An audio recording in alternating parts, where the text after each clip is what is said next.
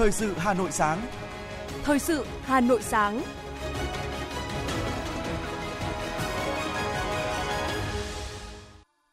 Kính chào quý vị và các bạn. Tuấn Anh và Hồng Hạnh xin được đồng hành cùng quý vị thính giả trong 30 phút của chương trình Thời sự sáng nay, thứ sáu ngày 9 tháng 9 năm 2022. Chương trình sẽ có những nội dung chính sau đây.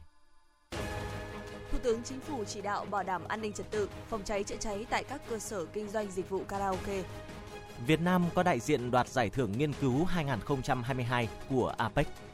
Hơn 40 sự cố tấn công mạng vào hệ thống thông tin tại Việt Nam mỗi ngày. Phần tin thế giới, Vương quốc Anh treo cờ rủ, bắt đầu các nghi lễ quốc tang nữ hoàng Anh Elizabeth. Trung Quốc phản đối chuyến thăm của phái đoàn Mỹ tới Đài Loan. Pakistan dựng hàng rào chống nước lũ dâng cao, thêm 12 người tử vong do mưa lũ. Sau đây là nội dung chi tiết. Thưa quý vị và các bạn, chiều ngày hôm qua tại Hà Nội, Ủy viên Bộ Chính trị, Bí thư Trung ương Đảng, trưởng ban tổ chức Trung ương Trương Thị Mai, trưởng tiểu ban bảo vệ chính trị nội bộ Trung ương đã chủ trì buổi gặp mặt kỷ niệm 60 năm ngày truyền thống bảo vệ chính trị nội bộ Đảng và trao huân chương lao động hạng 3 cho Cục Bảo vệ chính trị nội bộ. Thay mặt Bộ Chính trị, Ban Bí thư và Tiểu ban Bảo vệ chính trị nội bộ Trung ương, trưởng ban tổ chức Trung ương Trương Thị Mai ghi nhận, đánh giá cao và chúc mừng những thành tích, kết quả công tác của Tiểu ban Bảo vệ chính trị nội bộ Trung ương, các cơ quan đơn vị liên quan và các đồng chí đạt được trong thời gian vừa qua. Trưởng ban tổ chức Trung ương Trương Thị Mai nêu rõ, trong thời gian tới, để thực hiện thắng lợi mục tiêu bảo vệ Đảng, bảo vệ chế độ trước những khó khăn, thách thức hiện nay, Tiểu ban Bảo vệ chính trị nội bộ Trung ương mà thường trực là Cục Bảo vệ chính trị nội bộ, các cấp ủy, tổ chức Đảng cần tập trung thực hiện một số công việc trọng tâm. Cụ thể, tiếp tục quán triệt triển khai thực hiện nghiêm túc, hiệu quả các chủ trương, nghị quyết, quy định của Đảng, nâng cao nhận thức, trách nhiệm của cấp ủy, tổ chức Đảng và người đứng đầu về công tác bảo vệ chính trị nội bộ.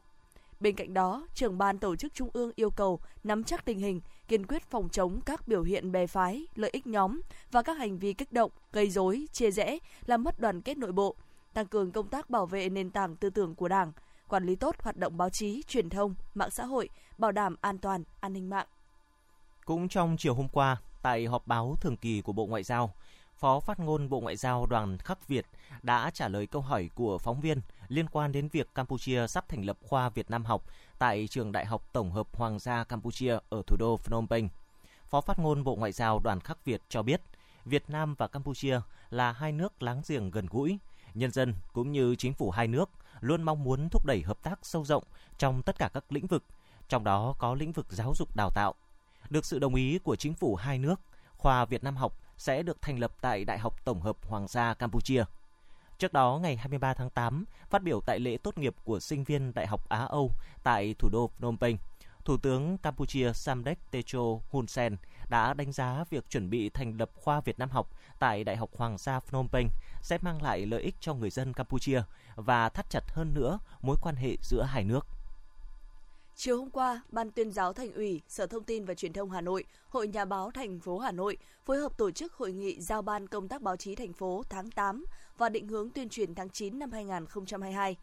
Theo báo cáo tại hội nghị, trong tháng 8 vừa qua, các cơ quan báo đài của Hà Nội đã bám sát nhiệm vụ chính trị, thực hiện nghiêm túc sự chỉ đạo, định hướng của Trung ương và thành phố, hoạt động đúng tôn chỉ mục đích. Cùng với đó, các cơ quan báo chí thành phố đã tuyên truyền, phản ánh sinh động việc đưa các chỉ thị, nghị quyết của Đảng vào cuộc sống, thông tin kịp thời, toàn diện các vấn đề thời sự chính trị, các sự kiện quan trọng, hoạt động chỉ đạo, điều hành của lãnh đạo Đảng, nhà nước và thành phố. Về định hướng tuyên truyền tháng 9 năm 2022 và thời gian tới, Phó trưởng Ban Thường trực Ban tuyên giáo Thành ủy Phạm Thanh Học đề nghị các cơ quan báo chí tiếp tục đẩy mạnh tuyên truyền việc thực hiện nghị quyết Đại hội đại biểu toàn quốc lần thứ 13 của Đảng, nghị quyết Đại hội đại biểu lần thứ 17 Đảng bộ thành phố Hà Nội, đồng thời tuyên truyền việc thực hiện nhiệm vụ trọng tâm những tháng cuối năm 2022 gắn với thực hiện chủ đề công tác năm của thành phố, kỷ cương, trách nhiệm, hành động, sáng tạo, phát triển, tập trung tuyên truyền thực hiện đề án phát triển ứng dụng dữ liệu về dân cư, định danh và xác và xác thực điện tử phục vụ chuyển đổi số quốc gia giai đoạn 2022-2025, tầm nhìn đến năm 2030. Cùng với đó là tuyên truyền về các hoạt động kỷ niệm 50 năm chiến thắng Hà Nội Điện Biên Phủ trên không, nhằm giáo dục sâu rộng trong cán bộ, đảng viên và các tầng lớp nhân dân, lực lượng vũ trang thủ đô về chiến thắng lịch sử có ý nghĩa thời đại này. Đại diện của Việt Nam, Phó giáo sư Trần Xuân Bách, giảng viên trường Đại học Y Hà Nội, vừa vinh dự được trao giải nhì giải thưởng nghiên cứu năm 2022 của Diễn đàn Hợp tác Kinh tế Châu Á-Thái Bình Dương APEC. Phó giáo sư Trần Xuân Bách được vinh danh với cụm công trình nghiên cứu về tác động của đại dịch COVID-19 với sức khỏe của phụ nữ, bất bình đẳng trong chăm sóc y tế, sức khỏe tâm thần của phụ nữ mang thai và đề xuất các chính sách can thiệp trên cơ sở giới. Những năm qua, cộng đồng khoa học cũng như lãnh đạo các nền kinh tế APEC đánh giá rất cao những nỗ lực của Việt Nam trong việc bình đẳng giới, nâng cao sức khỏe phụ nữ và trẻ em, đảm bảo tiếp cận chăm sóc y tế phổ cập, trao quyền và thúc đẩy sự tham gia một cách hiệu quả của phụ nữ trong mọi mặt của đời sống xã hội, hướng đến các mục tiêu phát triển bền vững.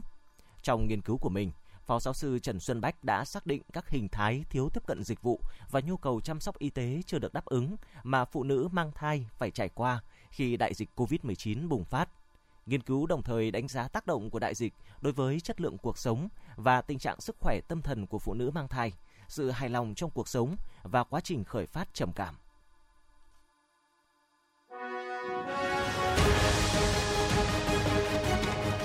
Thời sự Hà Nội, nhanh, chính xác, tương tác cao. Thời sự Hà Nội, nhanh, chính xác, tương tác cao.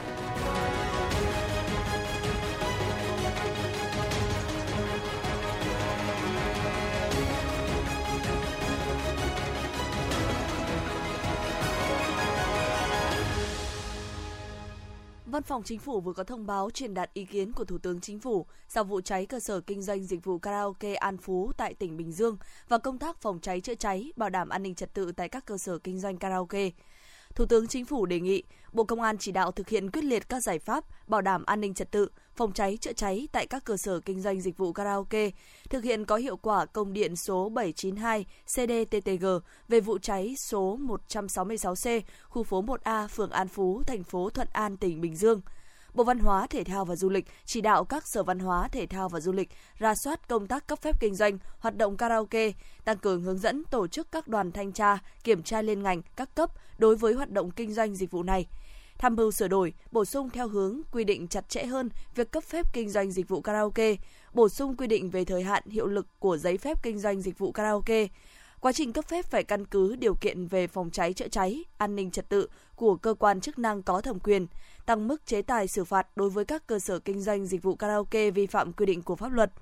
Bộ Công Thương chủ trì phối hợp với Tập đoàn Điện lực Việt Nam có các giải pháp quản lý an toàn điện sau công tơ điện tại các cơ sở kinh doanh dịch vụ karaoke, tăng cường quản lý hoạt động quảng cáo, tiếp thị, kinh doanh rượu bia tại các cơ sở kinh doanh dịch vụ karaoke. Bộ Xây dựng chỉ đạo hướng dẫn các địa phương thực hiện nghiêm việc thẩm định, cấp phép xây dựng đối với các công trình thuộc đối tượng thẩm duyệt, thiết kế về phòng cháy chữa cháy, đặc biệt là các cơ sở kinh doanh dịch vụ karaoke. Bộ Lao động Thương binh và Xã hội hướng dẫn các địa phương tăng cường công tác quản lý nhà nước về lao động, phòng chống tệ nạn xã hội tại các cơ sở kinh doanh dịch vụ karaoke.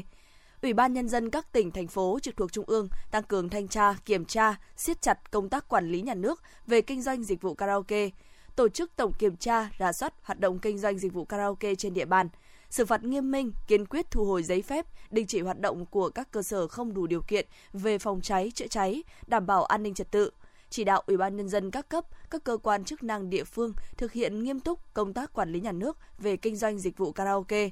Ủy ban nhân dân các tỉnh thành phố có chế tài xem xét, xử lý trách nhiệm người đứng đầu cấp ủy, chính quyền địa phương nếu để cơ sở kinh doanh karaoke không đủ điều kiện, hoạt động không phép. Yêu cầu 100% cơ sở kinh doanh dịch vụ karaoke phải có lối thoát nạn thứ hai qua ban công, lô ra, lối lên mái, thang dây, ống tụt. Chủ động trang bị các phương tiện, thiết bị chữa cháy, có phương án xử lý tình huống cháy nổ, thoát nạn an toàn huy động toàn bộ hệ thống chính trị ở địa phương vào cuộc trong việc tuyên truyền, giám sát để hoạt động kinh doanh dịch vụ karaoke trở thành hoạt động giải trí lành mạnh.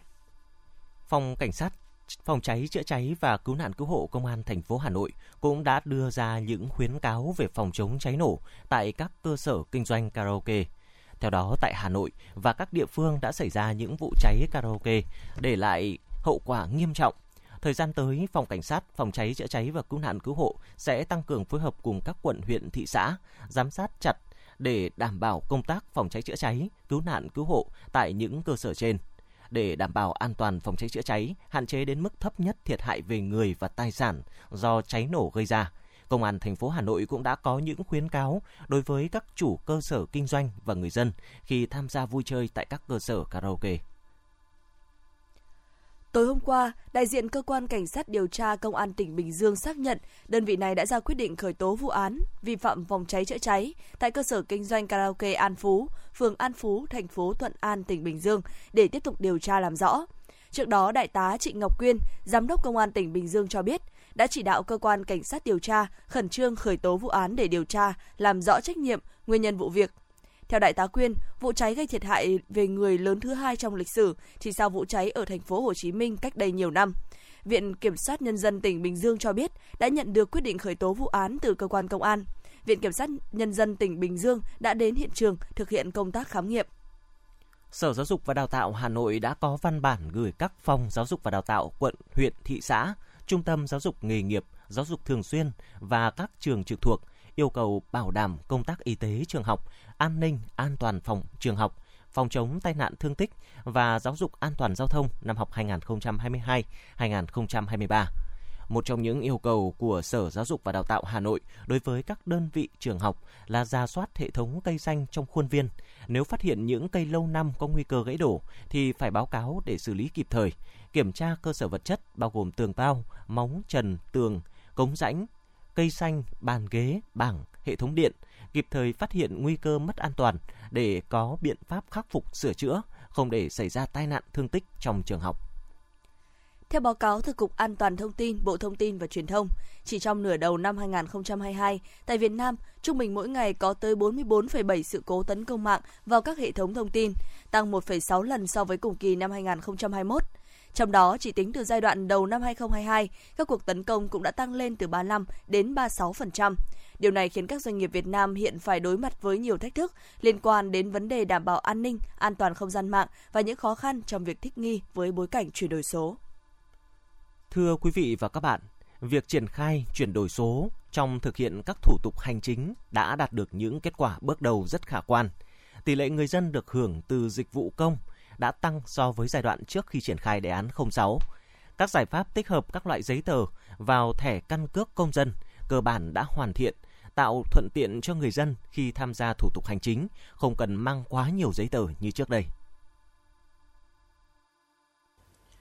Những ngày qua, thực hiện chiến dịch thần tốc, Công an huyện Thanh Oai đã không quản ngày đêm khó khăn vất vả để tiến hành thu thập, cập nhật, chỉnh sửa dữ liệu dân cư, cấp căn cước công dân gắn chip với tinh thần trách nhiệm tận tụy. Cán bộ chiến sĩ các xã thị trấn đã đến từng nhà, từng thôn để vận động, giải thích, giúp người dân trong công tác đưa đón người già có hoàn cảnh khó khăn đến làm căn cước công dân gắn chip. Công an huyện cũng sử dụng nhiều biện pháp tuyên truyền như tuyên truyền thông qua các trang fanpage, nhóm trên mạng xã hội, tuyên truyền trên hệ thống loa công cộng và dùng loa di động để tuyên truyền đến từng thôn xóm. Để thông tin về đề án 06 được đến với người dân kịp thời, Ngoài ra, Ban Chỉ huy Công an huyện luôn theo dõi, đồn đốc, hướng dẫn việc triển khai thực hiện đề án 06 của Công an các xã, thị trấn. Thượng tá Kim Văn Nghĩa, Phó trưởng Công an huyện Thanh Oai cho biết. Chúng tôi cũng đã tham mưu cho Đảng ủy, chính quyền địa phương các cấp để các ban ngành đoàn thể của huyện cũng như của xã vào cuộc để cùng với lực lượng công an để thực hiện cho thành công cái hai cái đề án của bộ sau khi mà có cái đề án 06 nó có thuận lợi hơn rất nhiều, đó là các ban ngành đã vào cuộc cùng với công an. Trong đó thì đặc biệt, các phòng ban cũng đã hỗ trợ cùng với lực lượng công an chúng tôi để thực hiện cái đề án 06 này. Các ban ngành ờ, và các cái tổ chức xã hội ở cấp xã vào cuộc cùng với lực lượng công an để đôn đốc, hướng dẫn, tuyên truyền đối với người dân để giúp cho lực lượng công an chúng tôi thực hiện thành công Ờ, đề án để sản xuất và cấp căn cước công dân cho toàn bộ công dân đến độ tuổi trên địa bàn huyện. Thực hiện nghiêm túc mệnh lệnh của Giám đốc Công an thành phố Hà Nội về việc phải hoàn thành công tác cấp căn cước công dân gắn chip cho tất cả công dân đủ điều kiện trên địa bàn thành phố, Công an quận Hoàng Mai đã chủ động tối đa mọi nguồn lực, phân công rõ trách nhiệm, bảo đảm đúng tiến độ, đúng quy định của pháp luật. Công an các phường đã tổ chức ra soát lại toàn bộ số nhân khẩu trong diện cấp nhưng chưa được cấp thẻ căn cước công dân gắn chip Công an quận trưng dụng 25 đồng chí chia làm 7 tổ làm việc lưu động tại các phường từ 7 giờ sáng đến 11 giờ đêm. Những trường hợp công dân đến thời điểm này mới đi làm căn cước, đa số là người già yếu, người có vân tay hỏng, người khuyết tật, nên quá trình thu nhận hồ sơ lưu động gặp nhiều khó khăn. Một số trường hợp là người lao động đi làm ăn xa nhà. Tuy nhiên, Đảng ủy Ban Chỉ huy Công an huyện cùng toàn thể cán bộ chiến sĩ khắc phục mọi khó khăn hoàn thành tốt nhiệm vụ cấp trên giao phó, quyết tâm không để ai bị bỏ lại phía sau trong công cuộc vì một chính phủ điện tử. Trung tá Vũ Quang Thuân, Phó đội trưởng đội quản lý hành chính Công an quận Hoàng Mai cho biết. Chúng tôi đã giao chỉ tiêu cho công an các phường, tức là một ngày đấy, ít nhất là 150 trường hợp phải cấp trong một ngày thì mới hoàn thành được. Đó, tập trung vào thực hiện cái mệnh lệnh mà chúng tôi đã tham mưu ban chỉ quận là ra cam kết cho trưởng quan phường cam kết với trưởng quận, phó quan phường cam kết với trưởng phường và cảnh sát vực cam kết phó phường để thực hiện chỉ tiêu này. Hiện tại đội hành chính tôi có 24 người, chỉ huy còn có một thôi, mà tất cả đều phải vào cuộc hết. Vì cái lượng số khối lượng lớn lớn của Hoàng Mai là rất nhiều. Hơn 36 nghìn. Khối lượng rất lớn là 3 ca. Ngày nghỉ không không có. Tất cả anh em đều phải vào cuộc hết. Từ cái lệnh 01 thì chúng tôi xác định luôn là giám đốc đã giao cho rồi. Tất cả mọi riêng nghỉ phép thì bù chúng tôi không cho nghỉ nữa. Để, để hoàn thành nhiệm vụ trong 30 ngày tập trung tất cả mọi nhân lực nguồn lực để thực hiện cái mệnh lệnh 01 của giám đốc thành phố ngày 31 tháng 12 năm 2022 sổ hộ khẩu giấy sẽ hết hiệu lực sử dụng. Thẻ căn cước công dân gắn chip điện tử được tích hợp các thông tin sẽ là giấy tờ để công dân thực hiện giao dịch thay thế sổ hộ khẩu. Vì thế, công dân đủ điều kiện được cấp nên tranh thủ thời gian đến trụ sở công an xã phường thị trấn thực hiện thủ tục cấp căn cước công dân gắn chip, bảo đảm quyền lợi cá nhân của chính mình.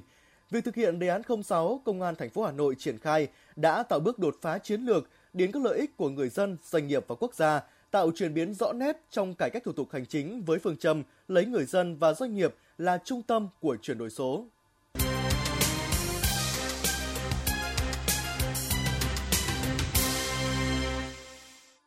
Mời quý vị và các bạn nghe tiếp phần tin.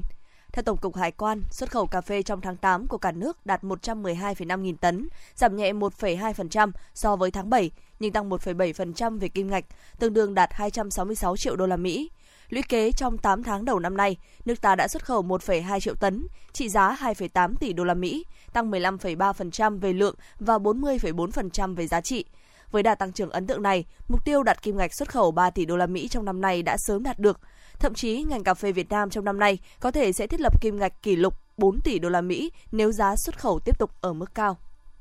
Theo Bộ Công Thương, Bộ Thương mại Hoa Kỳ vừa thông báo gia hạn thời gian ban hành kết luận cuối cùng của vụ việc điều tra chống lẩn tránh thuế, chống bán phá giá đối với thép tấm không dỉ nhập khẩu từ Việt Nam đến ngày mùng 1, mùng 4 tháng 1 năm 2023.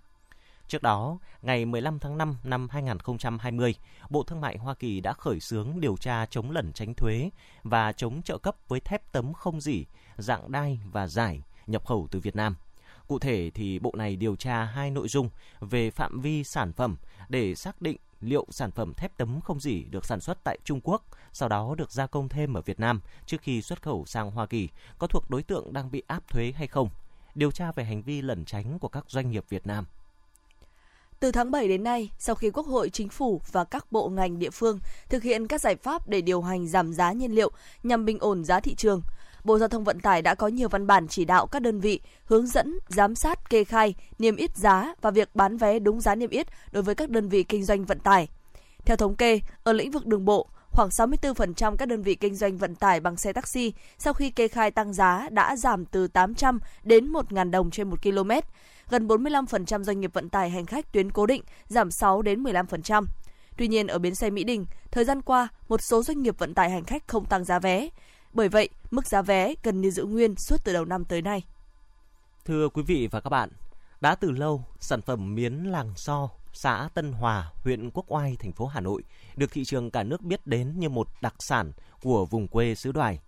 Miến rong làng so được làm từ nguyên liệu 100% bột củ rong giềng nguyên chất, nổi tiếng với sợi miến thơm ngon và dai mềm. Món ăn bình dị, dân dã, đậm đà chất quê này đã đem lại cuộc sống ấm no cho người dân nơi đây. Khi tiết trời vào thu, người dân xã Tân Hòa, huyện Quốc Oai, thành phố Hà Nội vẫn nhộn nhịp, tất bật với việc sản xuất những mẻ miến để kịp phục vụ nhu cầu của thị trường trong và ngoài nước. Dẫn chúng tôi đi một vòng quanh làng So, anh Dương Đình Khôi, giám đốc công ty trách nhiệm hữu hạn sản xuất thương mại và xuất khẩu Dương Kiên đã giới thiệu đầy đủ quy trình để sản xuất ra những sợi miến làm nên đặc trưng của sản phẩm miến làng So, nức tiếng từ bao đời nay. Không khí sản xuất của làng miến luôn tấp nập, bởi miến là sản phẩm tiêu dùng quanh năm. Đối với người làm miến thì thích nhất thời tiết nắng và gió, bởi như vậy mới tạo ra được những sợi miến dai và ngon. Mỗi xưởng sản xuất miến nơi đây đều thực hiện các công đoạn làm miến từ làm bột, làm sợi, hong miến. Anh Khôi chia sẻ, máy móc và quy trình sản xuất thì có thể giống nhau, nhưng điểm phơi miến, nguyên liệu đầu vào cho sản xuất lại là cái làm nên điều khác biệt ở mỗi cơ sở. Anh Khôi cho biết thêm. Chúng tôi ờ, cũng cần rất là nhiều đến hệ thống máy móc, ví dụ như là từ những cái máy khoáng bột này, máy hút bột này, máy tráng, rồi thì máy sấy, máy phơi làm sợi, rồi thì, thì máy đóng gói. Nói chung là nếu bây giờ để trong một cái miến là quan trọng nhất là cái máy tráng và cái máy sấy. Thì hiện tại là cái công ty của chúng tôi đã có được hai cái hệ thống máy đó. Thì cũng mình ít um, chịu ảnh hưởng đến cái, cái, cái thời tiết nhiều hơn so với lại ngày trước của các cụ của ông bà ngày xưa. Khi chúng tôi à, đạt được cái sản phẩm ô cốp 4 sao thì bên à, Sở Khuyến Công cũng đã có những cái chương trình hỗ trợ vì ờ, một phần kinh phí nhỏ nhỏ để cho chúng tôi ờ, ờ, đáp ứng được thêm, để thêm cái nhu cầu về mua sắm máy móc và thiết bị để chúng tôi trong cái phát triển thêm với ngày sản xuất. Công ty sản xuất thương mại và xuất khẩu Dương Kiên là một trong những cơ sở sản xuất nổi tiếng nhất và có thâm niên làm nghề miến rong nhiều năm nay. Xưởng sản xuất do anh Dương Đình Khôi và gia đình quản lý và hiện có hơn 20 nhân công đang tất bật làm việc. Dù mỗi người một khâu làm việc khác nhau nhưng được liên kết nhịp nhàng, tạo thành dây chuyền sản xuất khoa học. Chị Dương Thị Hương, xã Cộng Hòa, huyện Quốc Oai chia sẻ.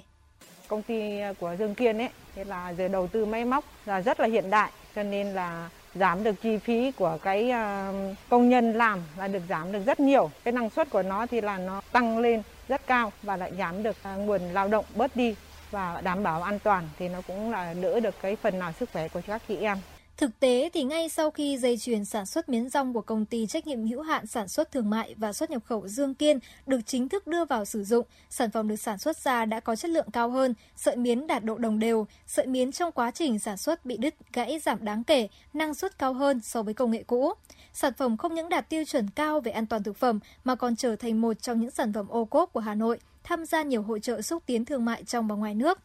Anh Dương Đình Khôi, giám đốc công ty trách nhiệm hữu hạn sản xuất thương mại và xuất khẩu Dương Kiên cho biết. Miến Dương Kiên của chúng tôi đã đạt đến 4 sao của cái sản phẩm ô cốp. Đấy, khi chúng tôi đã đạt được cái tiêu chuẩn về ô cốp, mọi đơn vị, mọi kênh phân phối rất là chú tâm đến và rất là quan tâm đến. Cái thứ hai là cái ô cốp nó được xuất phát từ Nhật Bản mà tôi lại là người đang xuất miến sang Nhật Bản. Thế nên là bên phía Nhật Bản họ rất thích và rất quý khi cái sản phẩm của mình đã đạt đến 4 sao của ô cốp mà với mong muốn đem đến cho cộng đồng những sản phẩm vừa ngon vừa đảm bảo an toàn sức khỏe, không chỉ công ty sản xuất thương mại và xuất khẩu Dương Kiên mà nhiều cơ sở sản xuất miến rong ở làng So cũng luôn chú trọng trong từng khâu sản xuất, chế biến, lựa chọn những loại rong riêng được trồng tại những nơi đảm bảo an toàn làm nguyên liệu. Anh Vương Xuân Quyền, chủ cơ sở sản xuất miến rong Quyền Thiết cho biết.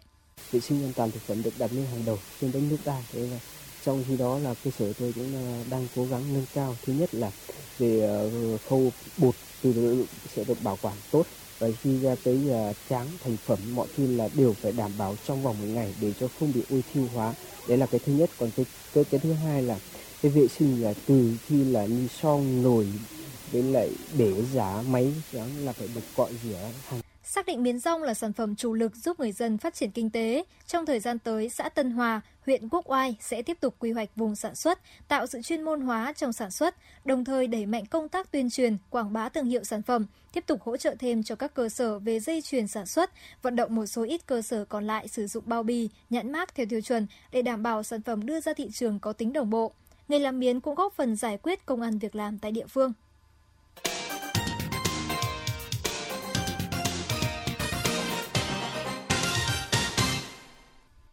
Chiều tối ngày 8 tháng 9 theo giờ địa phương, Điện Buckingham của Hoàng gia Anh đã phát đi thông cáo cho biết nữ hoàng nữ hoàng Anh Elizabeth đệ nhị đã qua đời tại lâu đài Balmoral ở Scotland, hưởng thọ 96 tuổi. Thái tử Charles 73 tuổi đã trở thành vị vua mới của Vương quốc Anh, lấy hiệu lấy vương hiệu là Charles đệ Tam. Thông cáo của Điện Buckingham cho biết, nữ hoàng Anh Elizabeth đệ nhị đã ra đi thanh thản trong chiều ngày 8 tháng 9 tại lâu đài Balmoral, hưởng thọ 96 tuổi. Thông cáo không nêu rõ nguyên nhân nữ hoàng Anh từ trần, nhưng báo chí Anh thời gian qua đã đăng tải nhiều thông tin về việc người đứng đầu Hoàng gia Anh gặp nhiều vấn đề về sức khỏe do tuổi già và bệnh tật. Theo Sputnik News, Vào ngày hôm qua, người phát ngôn Bộ Ngoại giao Trung Quốc Mao Ninh tuyên bố nước này cực lực phản đối chuyến thăm 3 ngày của phái đoàn nghị sĩ Mỹ tới đảo Đài Loan từ ngày 7 đến ngày 9 tháng 9. Theo đại diện của Bộ Ngoại giao Trung Quốc, nước này sẽ tiếp tục tiến hành các biện pháp nhằm bảo vệ chủ quyền và toàn vẹn lãnh thổ quốc gia. Hôm qua, Hàn Quốc đã đưa ra đề xuất thảo luận với Triều Tiên về chương trình đoàn tụ gia đình bị ly tán trong cuộc chiến tranh Triều Tiên. Bộ trưởng Bộ Thống nhất Hàn Quốc Kwon Jung-se đã đưa ra đề xuất trên nhân dịp lễ Trung Thu, một trong những lễ hội thường niên lớn nhất của cả người dân Hàn Quốc và Triều Tiên. Quan chức này nhấn mạnh sự cần thiết phải giải quyết các vấn đề gia đình ly tán. Ông chỉ ra rằng rất nhiều người trong số các gia đình bị ly tán hiện trong độ tuổi 80 hoặc 90. Theo Goldman Sachs, Cục Dự trữ Liên bang Mỹ Fed sẽ tiến hành tăng lãi suất thêm 0,75 điểm phần trăm trong tháng này, thêm 0,5 điểm phần trăm trong tháng 11 và cao hơn so với dự báo được đưa ra trước đó. Ngoài ra, Fed cũng được kỳ vọng sẽ tiếp tục thực hiện một đợt tăng lãi suất thêm 0,25 điểm phần trăm trong tháng 12. Ngân hàng Trung ương châu Âu ECB đã tăng lãi suất mạnh chưa từng có tại cuộc họp vào ngày hôm qua nhằm hạ nhiệt lạm phát ở mức cao kỷ lục, khiến người tiêu dùng gặp khó khăn và kinh tế châu Âu đứng trước nguy cơ suy thoái. Tại cuộc họp, Hội đồng điều hành ECB quyết định tăng lãi suất 0,75 điểm phần trăm, trong khi thường chỉ tăng 0,25% điểm phần trăm và chưa từng tăng lãi suất ở mức này kể từ khi đồng euro ra đời vào năm 1999.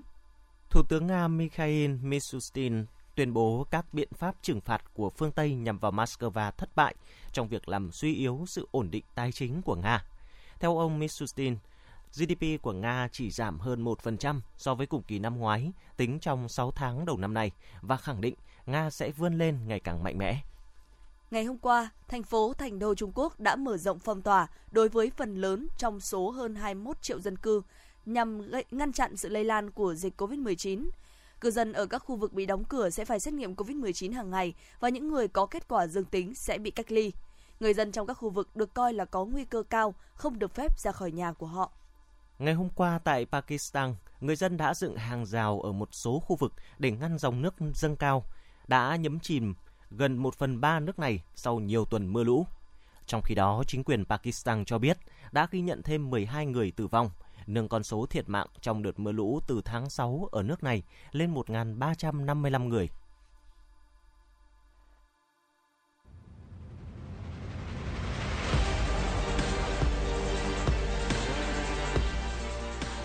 Bản tin thể thao Bản tin thể thao